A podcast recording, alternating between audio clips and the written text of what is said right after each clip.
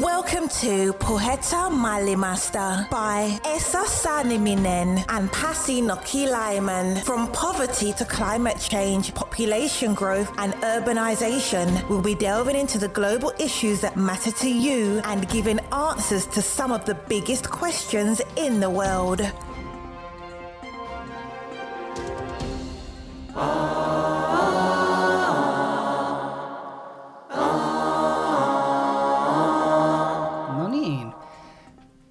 Satun Pasi tietämään, että teikäläinen on papin poika, mutta tiesitkö, että myös minulla on hyvin vahvat kristilliset juuret? No jotenkin musta tuntuu, että sä nyt viittaa siihen, että joidenkin näkemysten mukaan me ollaan kaikki Jumalan lapsia, että sulla on joku vähän konkreettisempi asia mielessä. Näin se on. Itsehän en kuulu kirkkoon ja olen tämmöinen agnostikko, mutta toi iso isä kolmannessa toista polvessa tosin, niin oli sellainen herra kuin Martti Luther. No tää kyllä selittää aika paljon, koska Lutherin Marttihan oli kova mies kirjoittamaan, kirjoittamaan ja ei ole tämä kolmastostakaan omena nyt ihan, ihan kauhean kauan sitten puusta pudonnut. Näinpä. Ja tästä pääsemmekin varmaan tämän jakson teemaan, eli uskonnollisuuteen ja uskontoihin. Joo, se on aihe, joka ehkä Suomessa tuntuu olevan arjessa etäinen ja, ja kyllä siinä kovin tyhjää siellä kirkossa tuntuu sunnuntaisi olevan. Mutta, Kun käyt itse katsomassa. no joulusin nyt ainakin. Mutta maailmassa se asia ei ehkä ole näin, että, että siinä missä Laura Suhtasaari taanoin herätti ihmetystä puheellaan siitä, että hän ei usko evoluutioteoriaan ja, ja perusteli esimerkiksi näkemystään sillä, että ei ole missään puoliapinoita, niin mä luulen, että globaalissa mittakaavassa ja todennäköisesti riittää pelkät kristityt ja islamin uskoset, tätä on tietenkin vähän vaikea laskea, laskea mutta näihin uskontoihin uskovia on yksi, todennäköisesti jo enemmän kuin niitä ihmisiä, jotka uskoo evoluutioteoriaan, niin, niin, niin se musta kertoo, että ei uskontojen merkitys ole niin kuin mitätön. Ei ole, ja kyllä kun maailmalla kiertää, niin hyvin, hyvin tärkeähän uskonto ihmisille on. Ja ihan valtioiden tasolla kiinni katsoo, niin kyllähän uskonnolliset liikkeet johtaa useita maita. Intiaa, Turkkia, tietyssä mielessä myös Yhdysvaltoja evankelistojen kautta. Näin on, ja tämmöinen puolivirallinen asemahan on ortodoksisuudella nyky, nyky-Venäjällä ja ehkä sitten katolilaisuudella nykypuolassa. Ja, ja jo 1800-luvulta lähtien oikeastaan niin shintolaisuus on ollut niin kuin Japanin valtioideologia tai uskonto. Niinpä. Kyllä. Ja sitten on niinku tämmöisiä liikkeitä, niin kuin shialaisuus Iranissa, wahhabismi Saudi-Arabiassa ja juutalaisuus tietenkin Israelissa. Niin, niin se on niin kuin vielä, vielä sitten vahvempi asema, mutta sitten taas toisaalta, että mitä se käytännössä tarkoittaa, että, että, että okei, Iran on islamilainen tasavalta ja sen ylimmät päättäjät ovat pappeja siinä maassa, mutta mä kävin itse pari kertaa viime vuoden aikana Iranissa ja kyllä sieltä tuntui, että, että ne tota, rukouskutsut kaikuivat aika kuuroille korville, että, että keskimäärin se ei tuntunut ihmisiä niin paljon kiinnostavaa. Ja jotkut ihan tutkijatkin on sanonut sitä, että, että tota, Iran on Iran on lähi maallistuneen valtio, koska siinä kun uskonto on valtiollistettu, niin se on vieraannuttanut ihmiset siitä. Ja sitten on monia tutkimuksia, joiden mukaan yksittäisille ihmisille uskonnon merkitys ei ole monessakaan paikkaa just niin kovin suuri muuallakaan, että tämmöinen niin kuin sekularisoituminen ja maallistuminen tapahtuu pikkuhiljaa, ehkä samaa tahtia kuin maailma vaurastuu. Mutta tässähän me varmaan, tästä me varmaan pääsemme keskustelemaan. Meillä on mielenkiintoinen vieras tällä kertaa. Joo, eli uskontojen roolista ja Jumalan paikasta maailmasta me mennään kysymään globaalin kristinuskon ja uskontodialogin professorilta Elina Vuolalta Helsingin yliopistoon. Näin me tehdään. Näin me tehdään. Ehkä me löytyy sana siihen vastaukseen, että kun, kuten Nietzsche kirjoitti, että, että Jumala on kuollut, niin onko se todella näin? Että ehkä se selviää juuri tämän podcastin kuuntelemalla.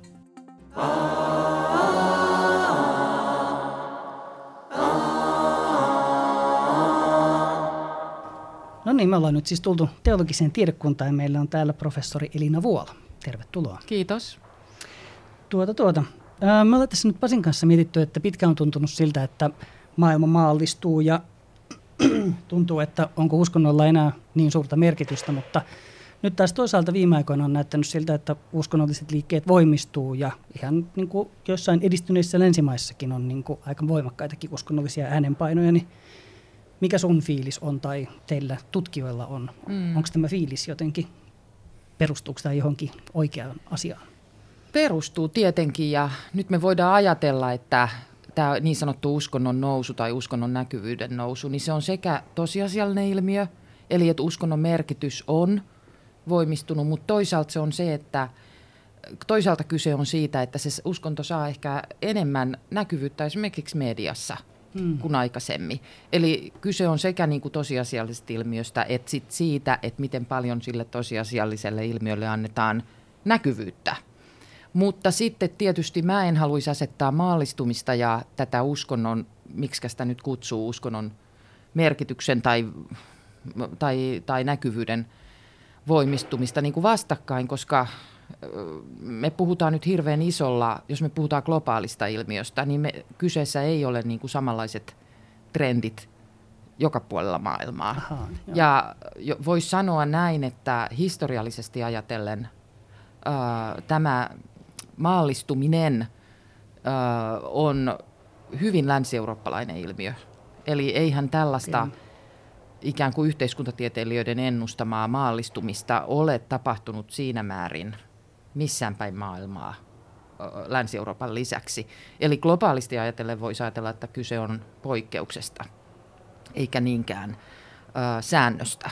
Ja nyt sitten on tietysti tärkeä kysyä myöskin sitä, että mitä maallistumisella tarkoitetaan, koska sillä voidaan ymmärtää ikään kuin valtion katsomusneutraaliutta, lainsäädännön erottamista uskonnosta ihan once and for all, mm. ja sitten äh, yksittä, niin kuin uskonnollisten yhteisöjen merkityksen hiipumista, mikä on mm. nyt ehkä tätä suomalaista maallistumista tällä hetkellä mm. myös, että ihmiset ei liity enää uskonnollisiin yhteisöihin. Ja sitten ehkä vielä yksilötaso, että ihmiset ei ikään kuin yksilöinä myöskään äh, koe tarvitsevansa uskontoa mihinkään. Ja näitä tasoja nyt ei pidä sekoittaa.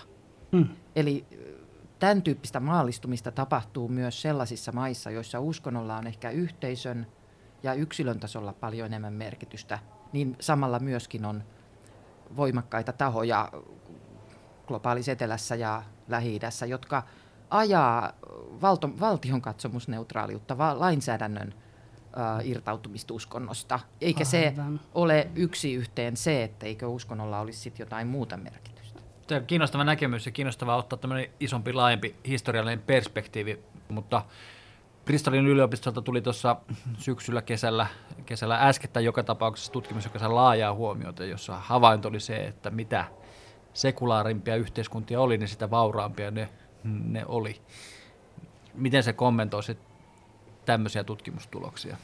Mä en ole lukenut sitä tutkimusta ja mulle heräsi sitten vaan kysymys tietysti niin kuin siitä sen syy-seuraussuhteen osoittamisesta. Niinpä.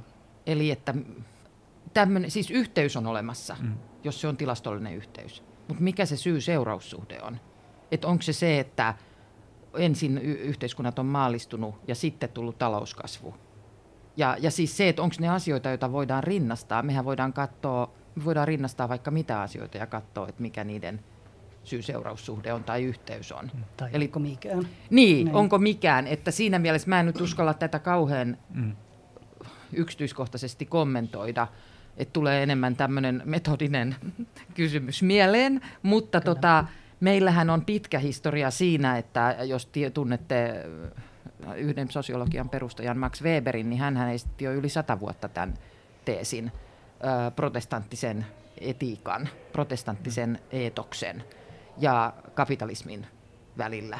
Ja tämä ei ole niinku ollenkaan ensimmäinen kerta, kun on ajateltu ö, ottamatta kantaa Weberin mm. teoriaan tänä päivänä ja tuntematta sitä minä henkilökohtaisesti kovin hyvin, niin tavallaan se varmasti uskonnolla on jotakin vaikutusta, mutta ne tämän tyyppiset rinnastukset ja syy-seuraussuhteet, niin ne on kyllä ihan hirvittävän isoja.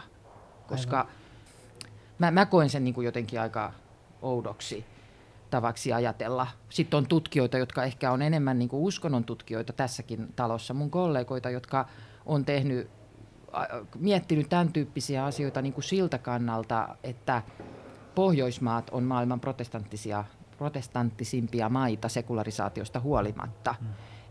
Eli se, missä, mikä yhteys on niin kuin luterilaisuuden ja tämmöisen hyvinvointivaltioajattelun mm. välillä. Mutta se tutkimus kyllä on paljon yksi, yksityiskohtaisempaa siinä mielessä, että katsotaan esimerkiksi, mitä, mitä Luther oikeasti opetti esimerkiksi auttamisesta, ää, siitä, että mikä on ihmisen tehtävä maan päällä. Niin siinä on, mm. siinä on nähtävissä niin kuin vähän, vähän niin kuin detaljimmin mm. tällaisia yhteyksiä. Kyllä, kyllä. Joo. Ja siinä on jänniä näkökohtia, joita ei ehkä tule ajatelleeksi sitä, että emme periaatteessa Pohjoismaat on varmaan niin kuin sekulaareimpia valtioita ainakin siinä merkityksessä, että, että, että tota, valtiollisessa elämässä ei ehkä ole niin suuri rooli tällä kirkolla, mutta silti jokaisen Pohjoismaan lipussa on risti, eli, eli uskonnollinen symboli, ja sitä ei ehkä niin kuin arjessa ajattele, että, että, että, että ilman kristinuskoa niin tuskin niissä, niissä lipussa sitä ristiä olisi.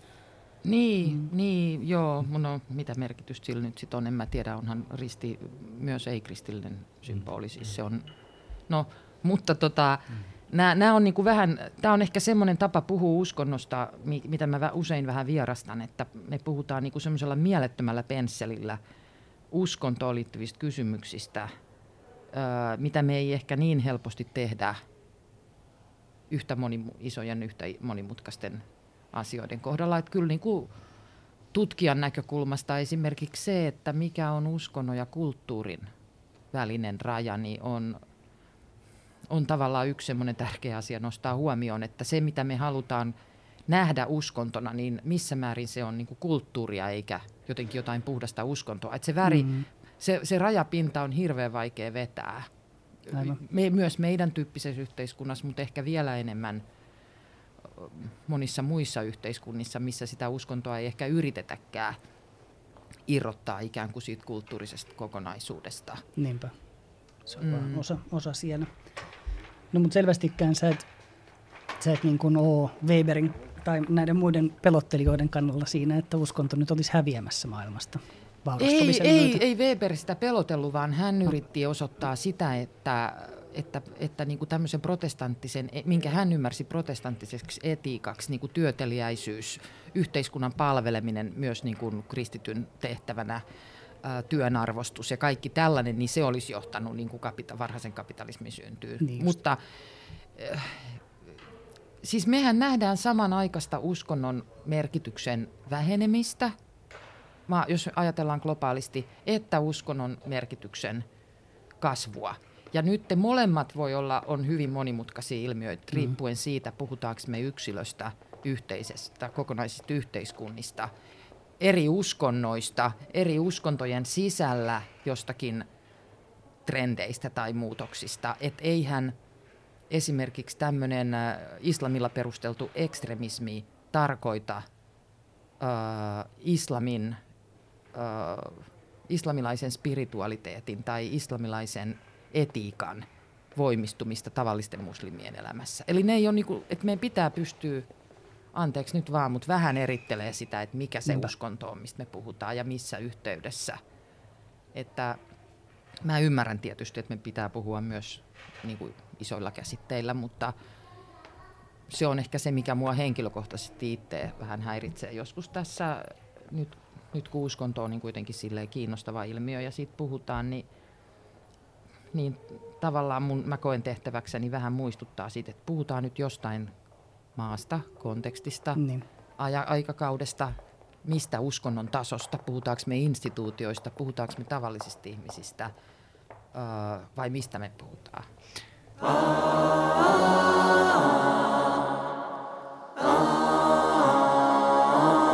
tulee nyt sopivasti haastetta myös haastattelijoillekin, kun me ollaan lähestytty tällaisilla isoilla kysymyksillä tähän. Mutta Pienentäkää vähän. Pienen, pienentää vähän ja voit siirtyä tätä Esa ja Elina teitä yhdistää tuo latinalainen ja Amerikka niin, ja sun tutkimuksia, jos ei saa halua kysyä niistä vaikka. No joo, mä en ole itse käynyt niin pitkää aikaa, että mä oon ollut siis vaihto Venezuelassa 90-luvulla ja sitten käynyt työmatkoilla hyvin vähän sitten aina silloin tällöin. Mutta Aika että, erilainen Venezuela varmasti no, tänä päivänä. Todella. niin tota, tota, tota. Mutta niin, onko sulla jotain niin kun, Mä en tiedä kuinka paljon sä oot nyt viime vuosina ollut Latinalaisessa Amerikassa, mutta onko sulla sieltä niin kuin, onko jotain esimerkkejä, että miten joissain maissa, siellä on kuitenkin useat maat vaurastunut tässä nyt viime, sanotaan 20 vuoden aikana tosi paljon, niin onko siellä, miten uskonnollisuus näkyy varmaan ihmisten elämässä tai sitten institutionaalisesti tai näin? Hmm.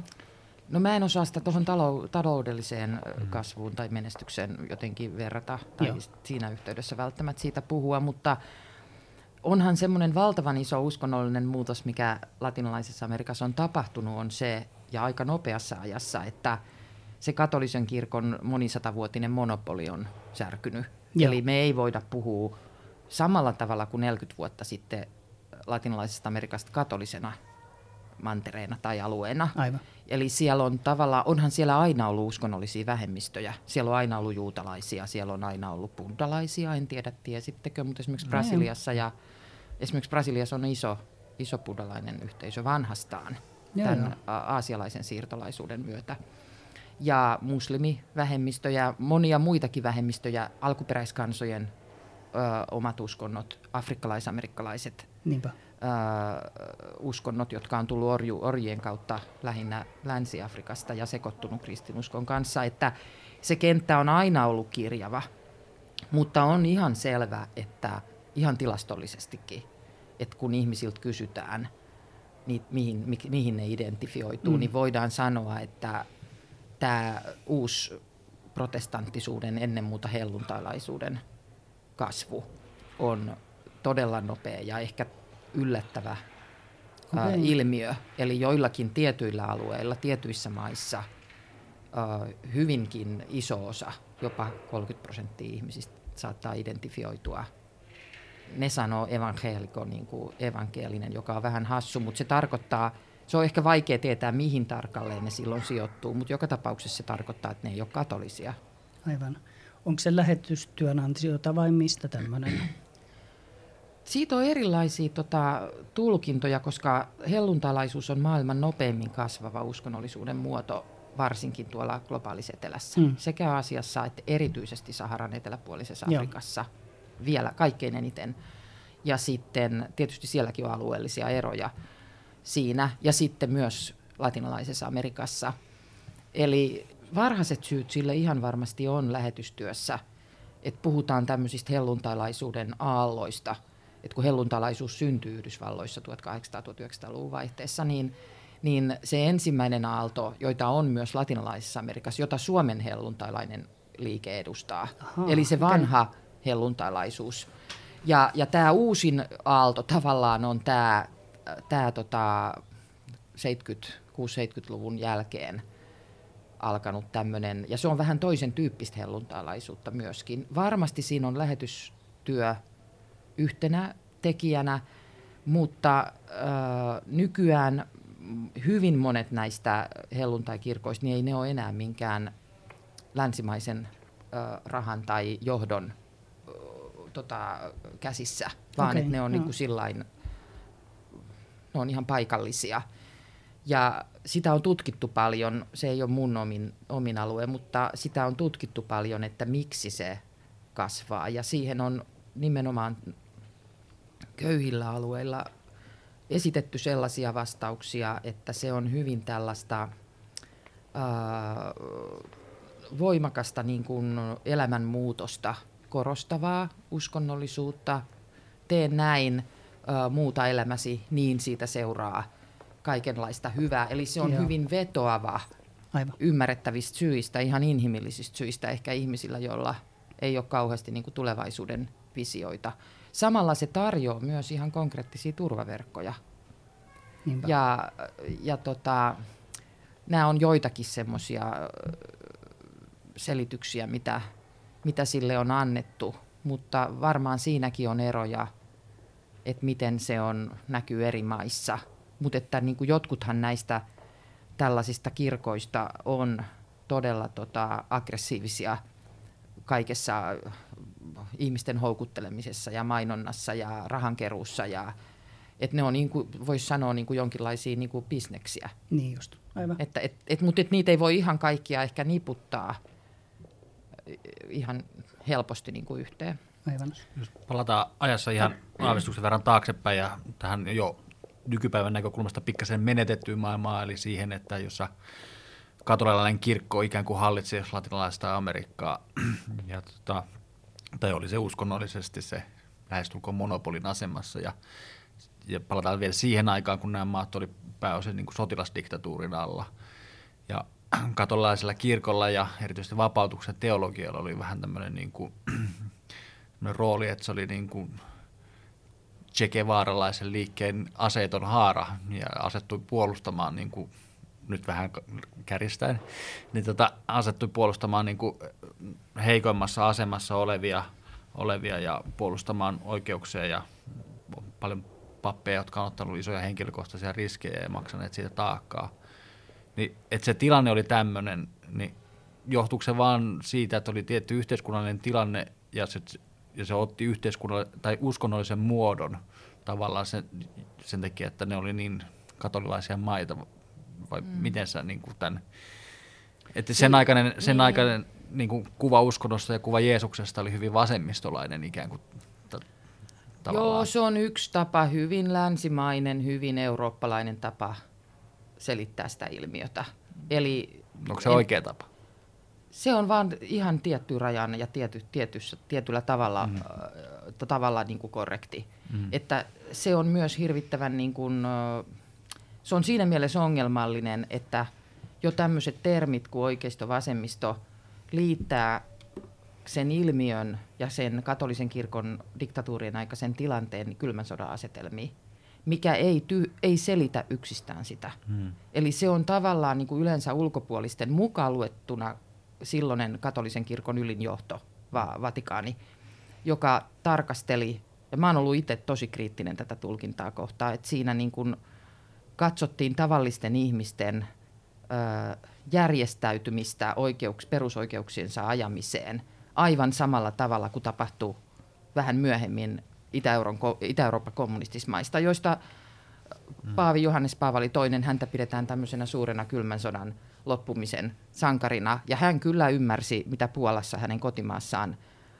ö, tota, Lech ja muut teki. Mutta hän ei nähnyt siltä oikeisto-vasemmisto, kommunismi, kapitalismi, kylmän sodan asetelmaltaan sitä, että kyse oli aivan samasta ilmiöstä latinalaisessa Amerikassa. Se valtasysteemi, alistava systeemi oli vaan niin kuin toisenlaisen ideologian. Mm.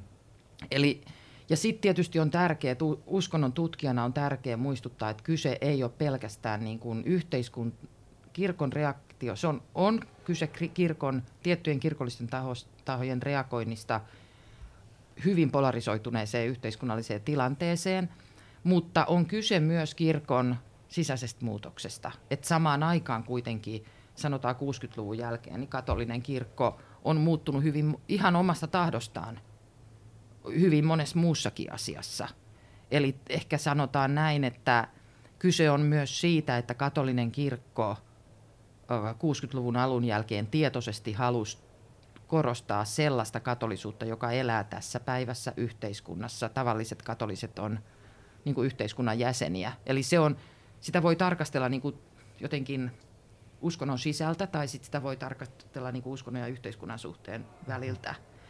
Mutta eihän suurin osa vapautuksen teologian ruohonjuuritasosta tai sit siitä akateemisesta siivestä tavallaan ollut missään linkeissä johonkin, kun sä mainitsit Che mm. Guevaran niin kuin mihinkään tällaiseen sissiliikkeeseen tai johonkin. Hmm. Että kyse enemmän selittyy musta niin kuin köyhyyden, köyhyyden kautta, joka ei tullut diktatuurien tuloksena hmm. eikä poistunut niiden poistumisen myötä. Hmm sitten toisaalta se silmitön väkivalta ja ne mm. ihmisoikeusrikkomukset, jotka kyllä on se välitön konteksti mm. diktatuurien aikana.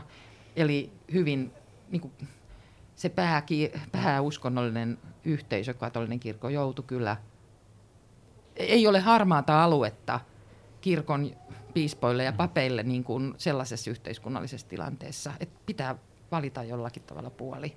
Aivan. Näin mä vastaisin. Mm, aivan. Sitten mä en tiedä, onko tämäkin vähän klisee, mutta aina kun, aina kun törmään puheeseen uskonnosta ja köyhyydestä ja kehityksestä ja näin, niin sitten aina tulee se argumentti, että, että uskontohan jotenkin niin kuin auttaa köyhiä ihmisiä selviytymään kurjissa tilanteissa ja tuo toivoa. Ja, ja niin edespäin, niin sitten käännytään kirkkoihin, kun muutakaan ei ole. Tämä on varmaan myös yksioikoinen, mutta et sä olit itsekin tutkinut, mä katsoin ei kauhean kauan sitten siitä, kuinka tuota, tuota, oliko tänä vuonna olet julkaissut artikkelin, että miten tässä ihan kotikulmilla setukaiset ja karjalaiset ja oliko kolttasaamelaiset mm. oli selvinnyt vähän niin kuin omista vähän vastaavista kurjuuksista osittain ortodoksisen perinteen mm. rituaalien avulla, vai mm. miten se meni? Joo, no siis ensinnäkin se uskonnon ja kehityksen, uskonnon ja köyhyyden linkkihän on yksi asia, mikä on mulle ollut, ollut sydäntä lähellä tavallaan aina sekä tutkijana että sit myöskin niin kuin kansalaistoimijana. Ja mulla on ehkä, mä pidän omana tehtävänäni molemmilla alueilla jotenkin se, se, että me jotenkin voidaan nähdä oikeasti jotenkin todellisuutta sellaisena kuin on. Ja tässä, tässä tapauksessa se tarkoittaa sitä, että ei se uskonto köyhille ihmisille ole pelkästään, varmasti on näin, että se on osittain sitä, niin kuin pelkästään sitä toivoa ja niin kuin viimeistä oljenkortta ja näin, vaan kyllä kyse on ihan faktisesti uskonnollisten yhteisöjen, kirkkojen, ää, ei pelkästään kristillisten, ruohonjuuritason hyvin tehokkaasta ja onnistuneesta, myös ihan perinteisillä kehityksen mittareilla, niin kuin avustustyöstä. Eli, ja se on ehkä semmoinen mm. asia, mikä vasta myöskin viime aikoina on jotenkin alettu nähdä, että se, nämä tämmöiset uskontotaustaiset ö, toimijat, niin ne, ne on osittain erilaisia ja osittain samanlaisia kuin ehkä muutkin järjestöt, mutta että niillä on myös tällaisia ominaispiirteitä, jotka sitten esimerkiksi on tehty tutkimusta, että, että joissakin Saharan eteläpuolisen Afrikan maissa, joissa uskonnolliset tahot, mukaan luettuna muslimitahot, niin on merkittäv- niin hyvin merkittäviä terveyspalveluja ja koulutuspalvelujen tuottajia. Ja paikalliset ihmiset saattaa kokea nämä uskonnolliset toimijat luotettavampina, riippumatta siitä, onko se oman uskonnon vai toisen uskonnon. Mm. Mutta suhteessa siis korruptoituneeseen valtioon ja valtiollisiin palveluihin. Eli, eli tämä on nyt vain yksi esimerkki siitä, että se uskonnon ja köyhyyden ja köyhyyden lieventämisen poistamisen linkki on myös se, että uskonnolliset ja uskon, uskonnosta motivoituvat tahot on myös erittäin merkittäviä alan toimijoita. Ja et si, siinä on, on niin kuin ihan konkreettisia vastauksia ihmisten kysymyksiin. No toimeen artikkeli, jossa oli mun lisäksi kaksi mun edellisen tutkimushankkeen ihmistä, niin me tavallaan haluttiin katsoa sitä, kun me ollaan tutkittu ortodoksisuutta Suomessa ja Suomen lähialueilla, niin me, yksi, yksi osa tavallaan siitä meidän tutkimuksesta on se, että ortodoksisuus on Suomessa aika näkymätöntä to, yht, jollakin tavalla siitä huolimatta, että se on aika vanha ja merkittävä uskonnollinen vähemmistö meillä. Niin tavallaan, että sen ortodoksisuuden merkitys ihmisten identiteetille on aika suuri sellaisissa tilanteissa, missä esimerkiksi karjala, karjalaiset ortodoksit, kolttasaamelaiset ortodoksit ja nämä Viron setut on ollut. Eli rajat on vedetty väkivaltaisesti milloin mistäkin, on evakkoutta, etnisyyteen liittyviä kysymyksiä mm. vähemmistönä. Niin ortodoksisuus on mielenkiintoisella tavalla yksi semmoinen aika pysyvä ja pääosin myönteinen identiteetin rakennuspuu tällaisille pienille vähemmistökansoille, jota esimerkiksi äh, saamelaisten parissa on, siitä on mielenkiintoista keskustella, esimerkiksi mulla on aika paljon pohjoissaamelaisia ystäviä, niin se, se kolttasaamelaisten ortodoksisuus on aika näkymätöntä jopa saamelaisyhteisössä. Aha, niin joo. Se on erilaista.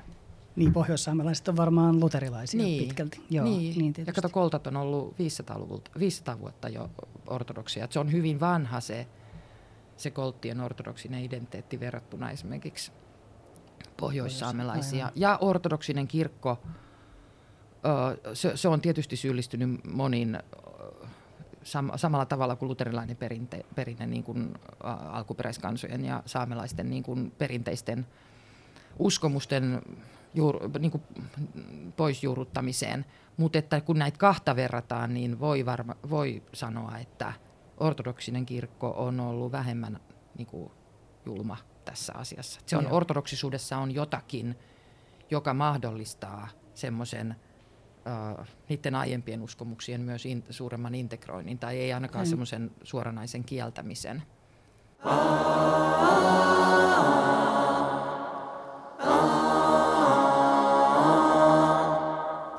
Jos mennään noista Suomen vähemmistökansoista tänne Suomen en, suomalaisten enemmistön mielipiteisiin ja semmoisen kysymyksen, mikä tuossa ehkä vähän yllättäen paljastui ulkoministeriön kallupista viime kesältä, kun tehtiin, jossa oli uutena taustamuuttujana, kun kysyttiin, miten ihmiset suhtautuu kehitysyhteistyöhön, niin oli nyt uskonnollisuus otettu mukaan sen taustamuuttujaksi. Ja selvisi, että, että suomalaisista niin kuin selvästi se on se prosenttiyksikössä se ero ei ole suuri, mutta että se on kuitenkin tilastollisesti merkittävä, niin jos se ihminen uskoo, niin se kannattaa voimakkaammin kehitysyhteistyötä kuin hmm. ne ihmiset, jotka vastaa, että he ei ole millään Musta tavalla se ei ole yhtään yllättävää. Miksei se ole yhtään yllättävää? Siihen on kak, ainakin kaksi syytä, joista toinen on se, että kirkkohan on tehnyt sitä aina. Hmm. Siis kirkot ja kaikki uskonnolliset yhteisöt on varmasti tehnyt sitä aina. Ja se on uskonnollinen velvoite. Hmm. Useimmissa uskonnoissa mukaan luettuna meidän tässä luterilaisessa versiossa kristinuskosta. Hmm. Että jos sä haluat tai miellät itsesi kristityksi, hmm. nyt vaikka luterilaiseksi kristityksi, niin kyllä siihen identiteettiin kuuluu heikompien auttaminen. Hmm. Se, on, se on osa uskonnollista identiteettiä, uskonnollista velvoitetta ja semmoista niin kuin tavallaan heikoimmista huolehtiminen – ehkä nimenomaan. Nyt me tietysti voidaan aina katsoa, että luterilainen kirkko, niin kuin mikä tahansa muukin, on aika jakaantunut tällaisissa asioissa, mutta se on, se on hyvin pitkä juonne, mikä liittyy myös tähän, että mitä puhuttiin uskonnollisista toimijoista niin kuin kehitysyhteistyön kentällä. Mm. Et niillä, ja siis lähetysjärjestöt hän on suurimpia ulkoministeriön ja meidän veronmaksajien rahojen vastaanottajia siitä huolimatta niin kuin hyvin tiedätte, että ne ei voi tehdä mitään lähetystyötä, mutta mm-hmm, se, mm-hmm. se niin kuin tavallaan, mä oon itse tällaisen suvun kasvatti, mm-hmm. että jos on kasvanut niin kuin uskonnollisessa ympäristössä jollakin tavalla, niin se, se lähetystyö on ollut jo joskus niin kuin vuosikymmeniä sitten todellisuutta. Aivan. Ennen kuin oli mitään sekulaaria kehitysyhteistyötä tai niin. Niin kuin sen, semmoista niin kuin globaalia yritysmaailmaa tai Eli, eli se ainoa linkki ikään kuin tänne, mitä me tänään kutsutaan globaalis eteläksi, niin se on tosi pitkään ollut kirkkojen hmm. ja kirkkojen välisten yhteistyön var- varassa. Hmm. Jos me nyt ajatellaan vaikka Eteläisen Afrikan kirkkoja ja Suomen luterilaista kirkkoa, että se ei silleen, samanlainen muuttujahan nähdään myös sukupuolten välillä. Et mä luulen, että se eniten kehitys, eikö Kepa tehnyt tämän kyselyn silloin joskus? Että muistaakseni meidän pitäisi kummankin tietää, mutta se, tietää. se tavallaan ehkä stereotyyppinen mm. hahmo tällaisesta niin kuin eniten myönteisimmin kehitysyhteistyön suhtautuvasta on, on tota, naispuolinen pääkaupunkiseudulla asu, asuva ja jollakin nainen. tavalla uskonnollisesti, mm, mm, mm. ainakin uskonnosta myönteisesti ajatteleva ja. ihminen, niin, niin tota, mulle tämä ei ole yllättävä, koska sitten – Mm. Sitten tota, se on ehkä, varmasti siis, jos mä ajattelen ihmistä, joka tuommoiseen vastaa, niin, niin äh, se on jollakin tavalla itsestäänselvyys mm. tämän tapaiselle ihmiselle. Kyllä. Hmm. Nyt kun me puhuttiin siitä, että, että uskonnoissa on usein se auttamisen eetos siinä mukana, niin millainen olisi sellainen maailma, jossa ei olisi ollut ollenkaan uskontoja? En tiedä, kun ei ole tullut, tultu kokeiltua vielä, että siinäkin me tullaan taas tutkia vasta, että mitä me ymmärretään uskonnolla. Hmm. Öö, ymmärretäänkö me sillä vaan jotain tämmöisiä niin kuin institutionaalisia monoteistisia uskontoja vai ajatellaanko me vaikka alkuperäiskansojen tai afrikkalaisten kulttuurien niitä alkuperäisiä uskontoja? Hmm. Ja siis, että mitä uskonto on, onko se kulttuuria vai onko se joku eri, erillinen juttu?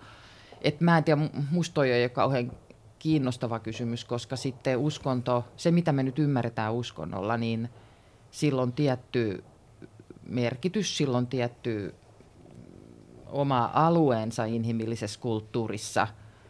Ja mä en usko, että se, siis mulle se on jotenkin mieletön kysymys, että, että millainen olisi maailma, että, että mitä, mitä sieltä nyt sitten mm. poistuisi että ei edes sellainen, jos, jos sä tarkoitat sillä, että kaikki yhteiskunnat maallistus jotenkin sataprosenttisesti ja Mm. ö, samalla tavalla kuin Länsi-Euroopassa, niin mihin se johtaisi? No eihän sekään poistaisi uskontoa, koska eihän meilläkin ihmisten niin kuin tämmöiset kaikki uushenkisyys ja tämän tyyppiset ilmiöt mm. tulee ehkä myös sitten semmoisen semmoisen tota, institutionaalisemman, organisoituneemman uskonnon tilalle. Mm. Että en tiedä millainen sellainen maailma olisi, mutta en, mä, mä, en ehkä haluaisi elää myöskään sellaisessa mm. maailmassa. Että, Niin. Ehkä ihmiset sitten kuitenkin etsii sen meditaationsa, hiljentymisensä ja yhteydet niin. universumiin jostain kautta. Niin, ja sitten jos ajatellaan nyt tämmöisiä näitä niin sanottuja luonnonuskontoja, niin, ja mitä sanotaan, että suomalaisessa aika perinteisessäkin luterilaisuudessa on tällainen elementti, jossa tavallaan se pyhyyden kokemus liittyy itse asiassa usein luontoon, Mm. Mm. niin onko se uskontoa vai ei? No en mä toivoisi, että se häviää. Musta tuntuu, että tänä päivänä me tarvitaan ehkä entisessä määrin sitä, että me nähdään luonto mm. myös niin kuin jollakin tavalla pyhänä. Vähän niin kuin erilaisten alkuperäiskansojen Mm. tyyliin. No onko se uskontoa? O, ehkä jollakin tavalla. Mutta semmoinen hyvin instrumentalistinen, teknillin, tekninen, hyödyntävä Mm. suhde luontoon, on, se, siitä on todella tota, syytä olla huolissa. Mm. Jos tämä kysymys tästä uskonnottomasta maailmasta oli mieletön, niin ehkä tämä seuraavakin on. on. Mutta et noin niin kuin uskonnon tutkijana, kun, tota, selventääkö vai hämärtääkö se sitä niin kuin ihmisten ymmärtämiskykyä, jos tehdään niin kuin tänä päivänä usein tehdään, eli kutsutaan tätä lähi tilanteesta sunnien ja shiojen väliseksi, väliseksi niin kuin kamppailu islamin, islamin sisällissodaksi ja verrataan sitä protestanttien ja katolilaisten sotiin Euroopassa 1600-luvulla, niin kuinka mielekäs tämmöinen verta, vertaus sun mielestä on? No mä en ole, niinku, mä en ole historioitsija, enkä mä ole islamin tuntija, että mä pystyisin esimerkiksi sanoa tarkalleen, että mitä nämä uskonsodat Euroopassa, mitä kaikkea siihen liittyy, missä mm. määrin ne oli Mm. niinku, jotain muutakin kuin uskontoa. Niin vähän sama koskee tätä shiojen ja sunnien konfliktia. Ja sitten se, että jos me verrataan näitä, niin mitä sitten? Että mulle se ei ole niinku kiinnostava kysymys. En mä sano, että se on mieletön kysymys. Mutta mä en osaa ehkä ajatella, että mä saisin siitä li- suurta y- lisäymmärrystä esimerkiksi siihen, mitä mm.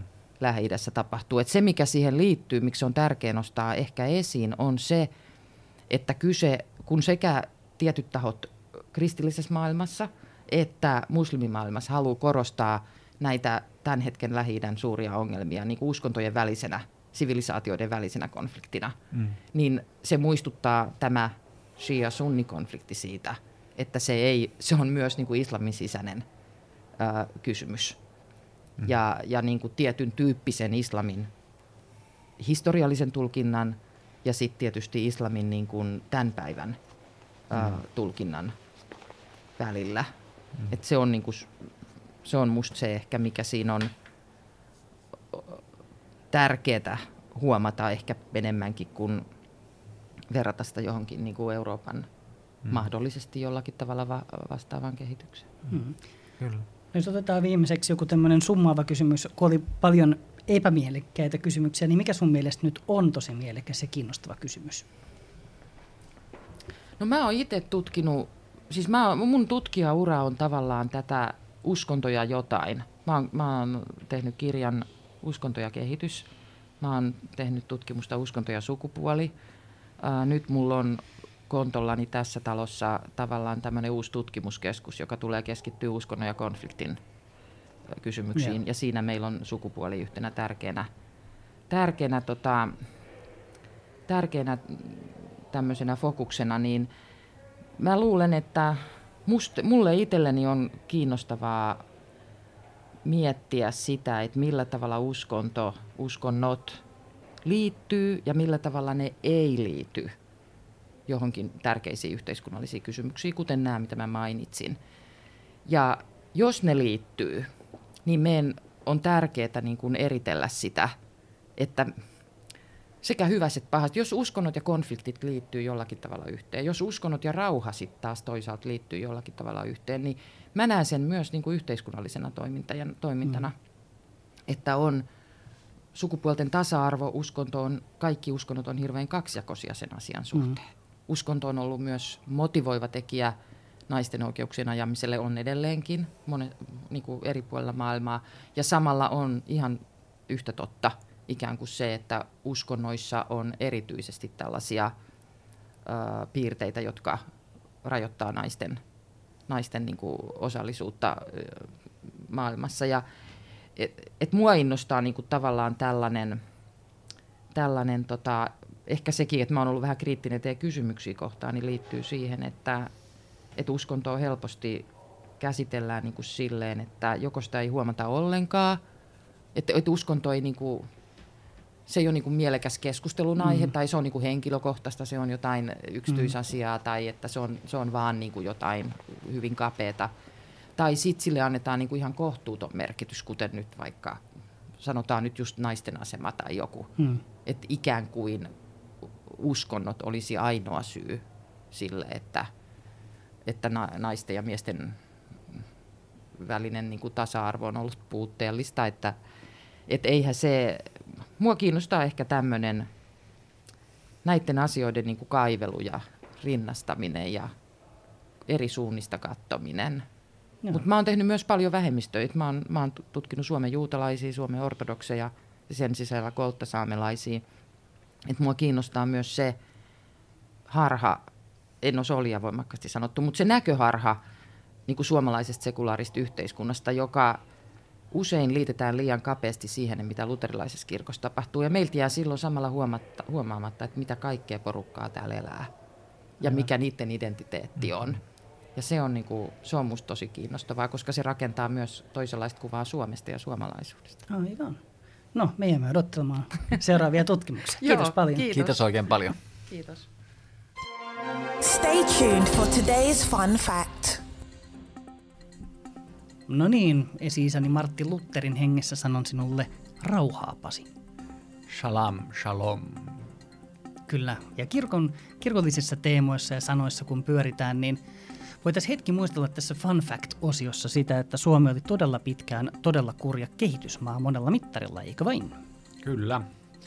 Suomi oli oikeastaan itsenäistyen sään failed state, eli välittömästi itsenäistymisen jälkeen alkoi sisällissota ja esimerkiksi lapsikuolleisuus, tyypillinen kehitysmaa indikaattori, eli Suomessa silloin itse asiassa korkeampi kuin millään nykyisellä kehitysmaalla maalla, ja naiset sai saman verran lapsia kuin jossain, jossain köyhissä maissa, vaikka Malissa tai Afrikan valtioissa Suomen itsenäistyessä. Et Suomi oli todella kehitysmaa, mutta siinä oli yksi poikkeus. Aivan, ja nyt tulee tämä fun-osuus. Joo. Jo kauan ennen meidän itsenäistymistä, eli 1880, niin suomalaisista 85 prosenttia osasi lukea, eli melkein 90 suomalaisista osasi lukea. Se on kyllä aika moista, siihen ei moni valtio taida päästä vieläkään, ja tässähän oli vissiin sitten kirkonmiehillä ja ehkä naisillakin raamattuunsa pelissä. Kyllä, kyllä. Se tota, annettiin lukemisen opettaminen kirkon tehtäväksi jo 1600-luvulla ja tuloksiakin tuli, kun oli nämä insentiivit kohdallaan, eli naimisiin ei päässyt, jos ei, jos ei tota, osannut lukea. Kyllä, kyllä siinä on varmaan kutkuttanut kirjaan tarttua niin sanotusti. Kyllä, kyllä. Ja opetusmetodit oli vähän sellaisia joskus tukkapölylläkin säästettyjä, että jos muistat tuota Aleksis Kiven seitsemän veljestä, että minkälaisia ne lukukinkerit oli silloin, että, että siinä, siinä kyllä opettajille oli lupa kajota oppilaaseen kovakalloisiin sellaisiin. Näinpä on. Mutta sitten tässä oli kääntöpuolella se, että aika harva kuitenkaan osasi kirjoittaa. Et pelkkä lukeminen oli pakollista. Joo, eli siinä missä lukea osas 85 prosenttia, niin kirjoittaa osaa kuitenkin vain 13 prosenttia. Aika muista. Tässä on tämmöinen niin hieno meidän Martti Lutherin jälkeläisten tämmöinen ajatus, että kyllä kansan pitää kuulla Herran sanaa, mutta ei nyt omia ajatuksia nyt sentään kannata paperille laittaa. No, joo. Olisiko niillä kaikilla sitten kuitenkaan mitään niin kuin, sinne kirjoitettavaa, että pitäisikö tämä kuitenkin jättää tämä kirjoittaminen ja luominen vaan niille, jotka sen osaa? No se on kyllä ihan totta tässä itsekin tietokirjailijoina, niin tämä on ihan ok, että kuunnelkaa te kansa vaan ja antakaa muiden kirjoittaa. Joo. Tämmöistä sisäpiirihuumoria sitten tänään. Näin no. Näin. Ainakin meillä tekijöillä oli hauskaa. Yes. nähdään ensi jaksossa. Tai kuullaan. Ja ai niin, vielä yksi juttu. Jos tykkäätte tästä meidän podcastista, niin tilatkaa tämä. Löytyy nimellä Puhetta maailmasta. Ollaan Spottarissa ja Soundcloudissa ja iTunesissa ja aika monessa muussakin, mihin nyt vaan keksittiin laittaa. Jos saadaan hirveästi kuulijoita, niin näiden ekan viiden jakson jälkeen saatetaan tehdä toinenkin kausi. Kuka tietää. Jaksojen kaikki selitykset ja linkit ja lisäpohdinnat löytyy osoitteesta kehityslehti.fi kautta kehitys-salminen. Eli meikäläisen kaikenlaisia horenoita siellä muitakin. Ja nyt näkemiin ja kuullaan ensi kerralla. You have been listening to Poheta Malemasta podcast, the biggest questions in the world answered.